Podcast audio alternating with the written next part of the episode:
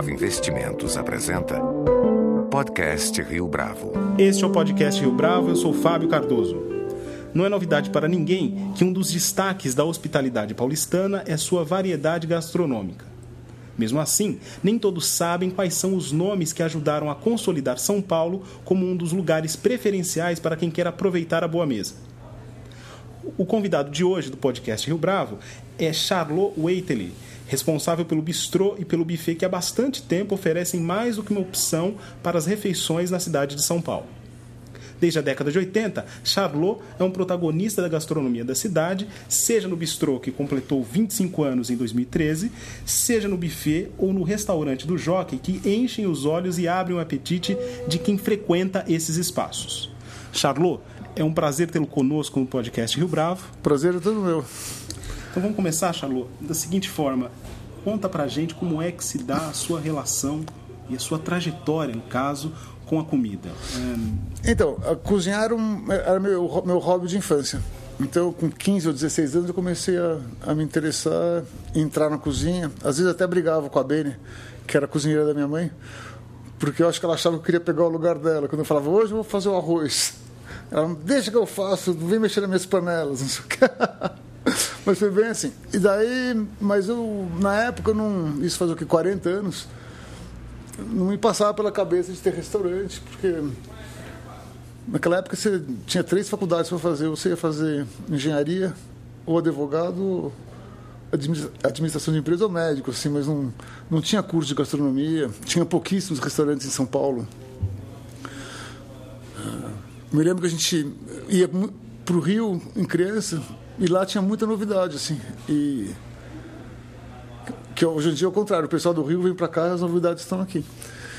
E então era uma coisa que eu gostava, fazia e tal. Daí comecei a minha faculdade de administração de empresas e logo comecei a trabalhar no mercado de capitais. Daí isso foi quatro, foram quatro a cinco anos. E nesse meio tempo, com o hobby de cozinhar, curtindo, mas não pensava nisso como profissão. Depois desses cinco anos, deu uma. Eu estava com 23 e já me achando velhíssimo. E, e falei, pô, eu preciso fazer alguma coisa assim. Queria fazer, ter um pouco de aventura. Eu sempre tinha pensado em morar na Europa, é, fazer aquelas coisas que você vai assim, lavar prato. Meio. Uma aventura, é, né? Aventura mesmo. Daí eu Daí eu vendi meu carro, peguei o fundo de garantia e, e daí eu falei, vou para passar um ano fora. Cheguei em Londres, primeiro para Londres, assim, bom, entrei no curso de inglês e comecei a me virar. Daí fazia bico, limpava vidraça, lavava prato em restaurante, mas tudo isso não pensava, daqui a um ano eu volto, vou para o mercado de capitais. Foi o que aconteceu. Voltei para São Paulo, voltei para o mercado de capitais e fiquei mais dois anos. Depois de dois anos, eu falei, puta, não quero isso mesmo. É, daí, vendi o carro de novo. Peguei um fundinho que daí era pouco. E daí fui para Paris. E para ver o que acontecia, sabe? Eu falei, vou ficar um. Quando acabar o dinheiro eu volto. Aventura mesmo. Daí cheguei em Paris, logo arrumei um emprego para cozinhar para duas senhoras. Eu fui fazer aliança francesa e tinha aqueles anúncios na, na parede. Tipo, pequenos anúncios. Precisa de menina para tomar conta. Daí eu vi lá, precisa de alguém para, para cozinhar para duas senhoras. Daí eu falei, pô, isso aí é bom, né? Daí, e era uma coisa assim, começava às 11, eu tinha que estar lá às 11 horas e fazer o almoço, fazer as compras, fazer o almoço e ir embora. Daí fui lá assuntar e era isso mesmo. Eu chegava, perguntava para a velhinha, eram duas senhoras, a mãe que tinha 90, quase a filha que trabalhava com 70. E o que a senhora quer comer hoje? Porque lá ninguém tem nada na geladeira. Né? Ela falou, ah, hoje eu quero peixe. Você saía, comprava o peixe. Na geladeira tinha manteiga, dois ovos, assim, mas tudo que você cozinhava... Era fresco. Era fresco, comprava no dia. E, e lá, então me virei com isso. Fiquei nove meses nesse emprego e eu tinha uma, já sabia cozinhar direitinho, não é que eu era, mas sabia fazer coisas boas, elas ficaram encantadas, assim, tipo, porque acho que elas, se fizesse um bife com batata, tava bom, mas sempre tinha receita, ficava pesquisando, fazia sobremesa, sabe? Então já naquele momento você já incrementava alguma Incrementava o trivial delas. Depois, bom, daí fiquei lá um, esse tempo todo. Daí eu. Esse meus pais começaram a me ligar, porra, você não vai voltar, não sei o que, acho que acharam que ia ficar aquele tipo de lado pro resto da vida. E. E minha mãe, eu me lembro da minha mãe falando, mas você não gosta do que você faz aqui? Então, você quer trabalhar em restaurante? Você não está abrindo muita coisa aqui. Abriu uma pizzaria que era Cristal.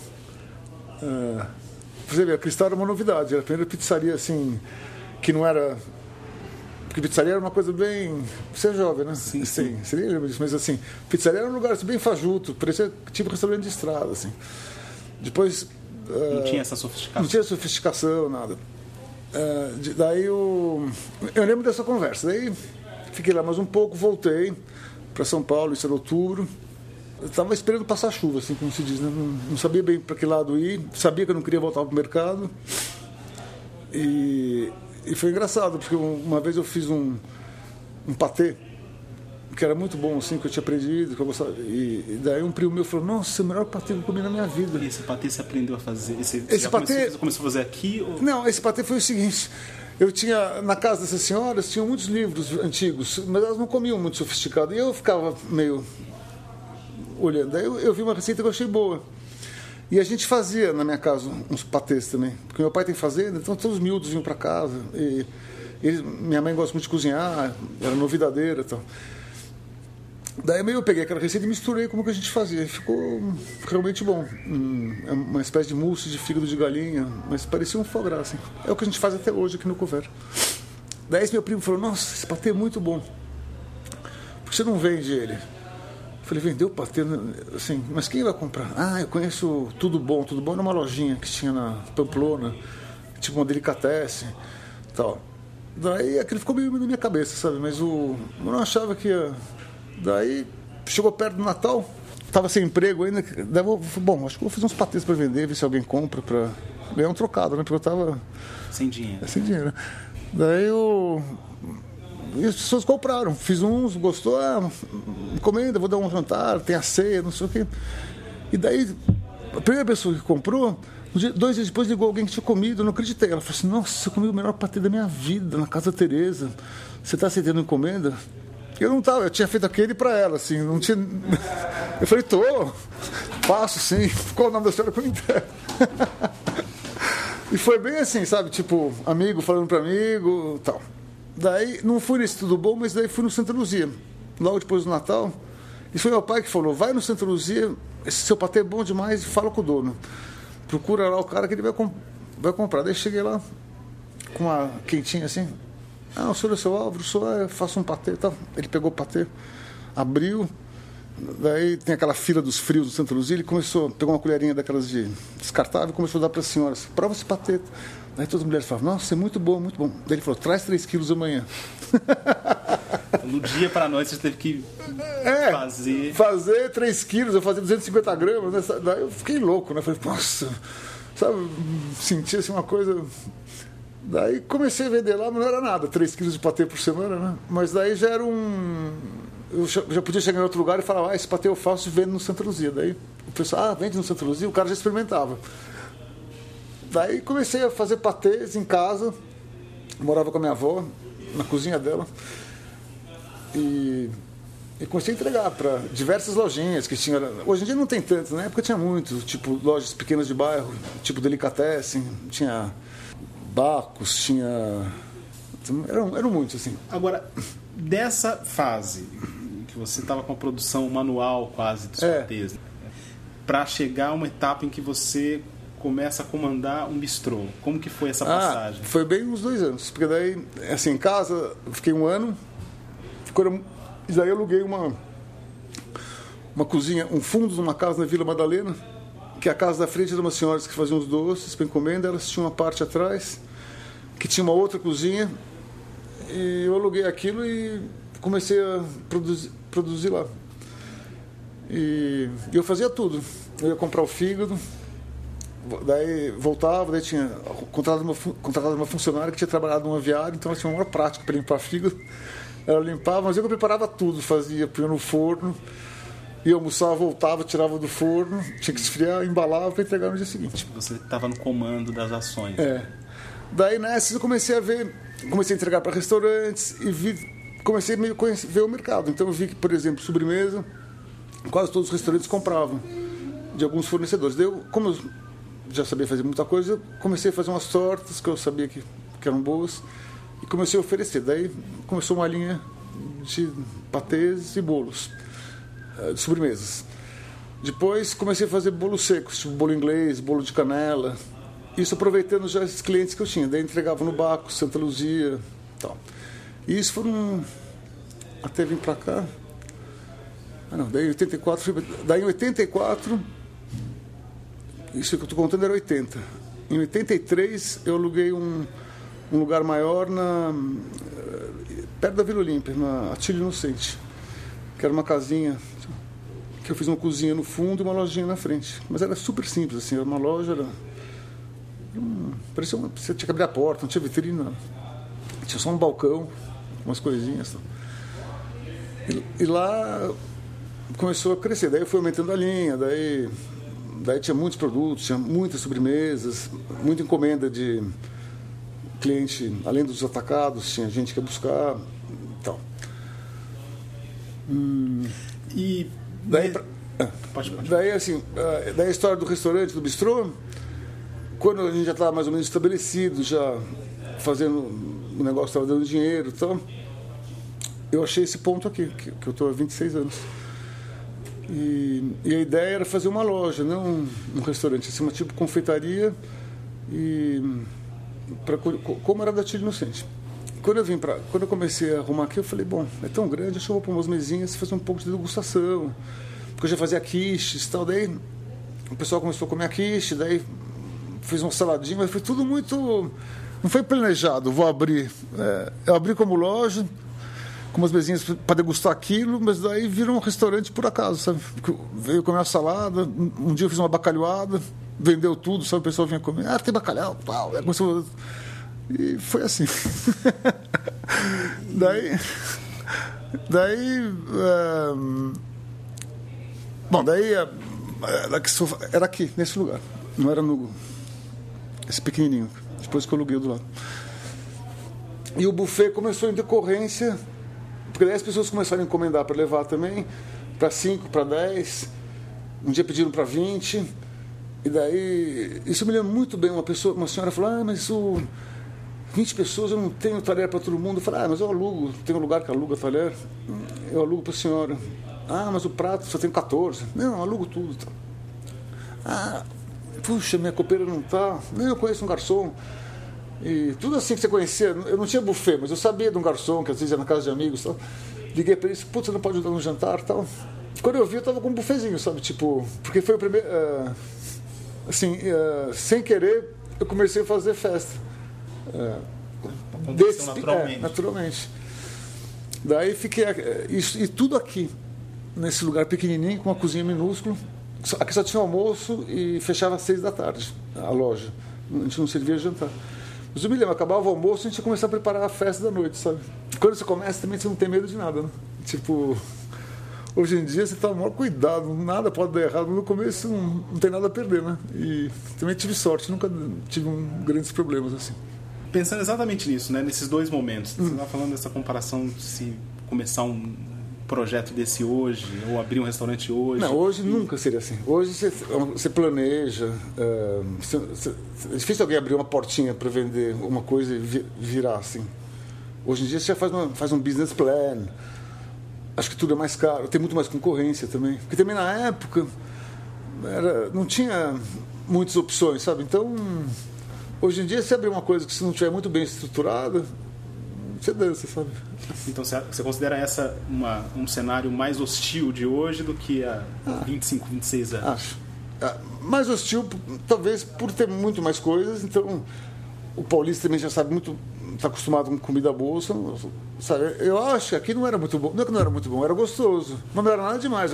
Achei a graça que era uma comida caseira e era meio loja e as pessoas vinham comer aqui é, não, era super à vontade, sabe? Você andava de Havaiana, que tudo. Mas era um. É, você entendeu, né?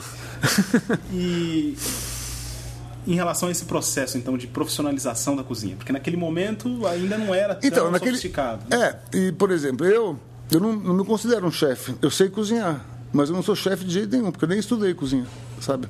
Eu, quando estava na França, quando trabalhei com essas senhoras, eu fiz alguns cursos, que é daqueles que você vai num dia numa aula, para aprender algumas coisas, mas eu nunca fiz um curso do começo ao fim de gastronomia. Então, eu fazia as comidas que eu sabia fazer, que eu gostava, que eu conhecia da minha casa, que eu tinha aprendido. Tá, isso era uma certa graça, que também as pessoas comiam aqui uma coisa que não tinha lugar. Ou tinha em casa, mas num, num restaurante não tinha um bacalhoado daquele jeito, um, sabe, um adoc com salsão, que é um dos pratos que eu fazia também, que era que eu aprendi em casa e tal. E, e daí meio fui saindo da cozinha também, porque daí a cozinha ficando mais profissional. Arrumei um, um cozinheiro meio que comandava a turma e eu comecei a ficar mais no, na parte de vendas, porque daí começou a aumentar pedido. Ah, daí tinha que ir na festa de noite, daí tinha que ir, e tinha que ir à tarde na casa do cliente para levar o menu e vender a festa. Então mudou meio, o papel. Mudou o papel. E falando exatamente disso, né, dessa mudança de papel, é, o mercado de serviços hoje em São Paulo ele está bastante concorrido, é. principalmente no que se refere à qualidade, ao atendimento. É. Então a pergunta é, como que é manter a qualidade desse atendimento hoje é, nesse cenário que é bastante concorrido? Não pode descuidar um minuto, porque uma bobagem é aquela coisa, você faz uma coisa errada, você conta para 20 pessoas, uma coisa boa você não conta para ninguém. Você vai no restaurante e o bife vem, você pediu mal passado, veio bem passado, você vai falar, você conta para mais gente do que se vier maravilhoso. então tem que ficar em cima. Qual a sua avaliação a respeito dos aumento significativo dos cursos de gastronomia que existem hoje na cidade? Quer dizer, eu sinceramente eu acho que são cursos muito caros. Um curso de gastronomia é tão caro como um curso de engenharia ou de medicina, modo de dizer, mas assim. Em e, determinados lugares ele é mais caro, inclusive. É até mais caro. E acho que muita gente que faz, o rapaz fica quatro anos fazendo uma faculdade de gastronomia e quando ele acaba ele vai ganhar R$ 1.500 que é o que ganha quando começa um restaurante. Mas isso, em geral, é gente que tem posses. Daí ele, ele não quer ficar lá descascando batata. Porque ele é chefe, ele se formou, mas ele não é chefe. E... eu acho então que é um pouco, por exemplo, na França, curso de cozinha, você faz quando acaba o ginásio, são quatro anos. Então é como se fosse um científico. É um curso profissionalizante. Daí você fica quatro anos e você sai de lá um cozinheiro. É, você não sai um chefe. Chefe é o cara que comanda tudo. Sai um cozinheiro. Nesses quatro anos você fez uma opção de estágios. Daí você vai arrumar um emprego onde você vai começar a descascar batata, lavar prato e depois vai. Mas uh, ninguém chega achando que. Porque, é, é, eu tenho a impressão também que um cara ficou quatro anos, gastou muito dinheiro, ele acha que demora muito tempo para para ter de volta o que ele investiu lá, sabe? Então eu acho que muitos começam e depois vão trabalhar com o pai, vão ser publicitários, fazer outra faculdade. Ou então o menino tem dinheiro, abre uma coisa que não dá certo. E... Porque falta exatamente esse tato, essa é, experiência. Essa e tem uma preocupação sua eh, em relação à renovação e à inovação do cardápio. É, então conta pra gente quais são os critérios que você utiliza, que você adota para essa renovação.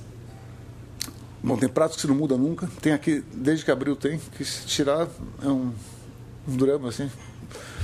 E, e meio coisas que eu gosto, que eu provo em algum lugar, que eu aprendo em viagem. É, é que aqui também o meu restaurante não tem uma. É, todo mundo acha que ele é meio francês. O meu apelido é Charlot, então já acha que é, mas realmente não é um restaurante francês. Aqui tem carne seca, tem macarrão, tem, tem peito de pato que é francês, mas é, é uma comida que você, é bem variada. Tem sanduíche, sabe? Eu acho que é meio. Eu vou para umas coisas que eu acho gostoso, assim. Tipo. E o que, que vai definir o sucesso de um restaurante hoje em São Paulo, por exemplo, nessa praça tão concorrida? Bom serviço, mas quando eu falo bom serviço, não, é, não, não quer dizer que alto luxo. Bom serviço de gente prática e educada. Não é que precisa ter 500 talheres e. Sofisticação. É, um, bom, um serviço simpático, educado comida boa e tentar se diferenciar um pouco do que os outros fazem também. Porque também para fazer risoto primavera que todo mundo faz, ou Você tem que arrumar um nicho. Um... Mais específico. É. É, que, é que você fala de um jeito que parece muito simples, não é tão simples assim. Tem que ser organizado, tem que fazer compras direito para não para poder ganhar dinheiro, né? Também. Mas acho que o mais importante é manter a clientela e para manter a clientela você tem que ter um padrão muito bom e um serviço eficiente. E qual que é o segredo ou a receita do sucesso do bistrô, do seu bistrô especificamente, que está tanto tempo e que mantém, consegue manter essa clientela uh, que é fiel e ao mesmo tempo se renova? É, não é isso não é fácil. Tem que ficar aqui. tem que ver, conversar com as pessoas, ver como, como tudo está indo, ver. Tem que sentir. Acho que como qualquer negócio, sabe?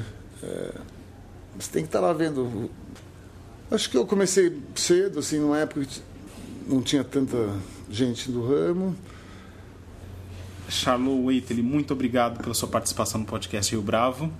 Obrigado a você, Fábio. Com edição de Flávio Duarte, produção gráfica de Leonardo Testa, esse foi mais um podcast Rio Bravo. Você pode comentar essa entrevista no SoundCloud, no iTunes ou no Facebook da Rio Bravo.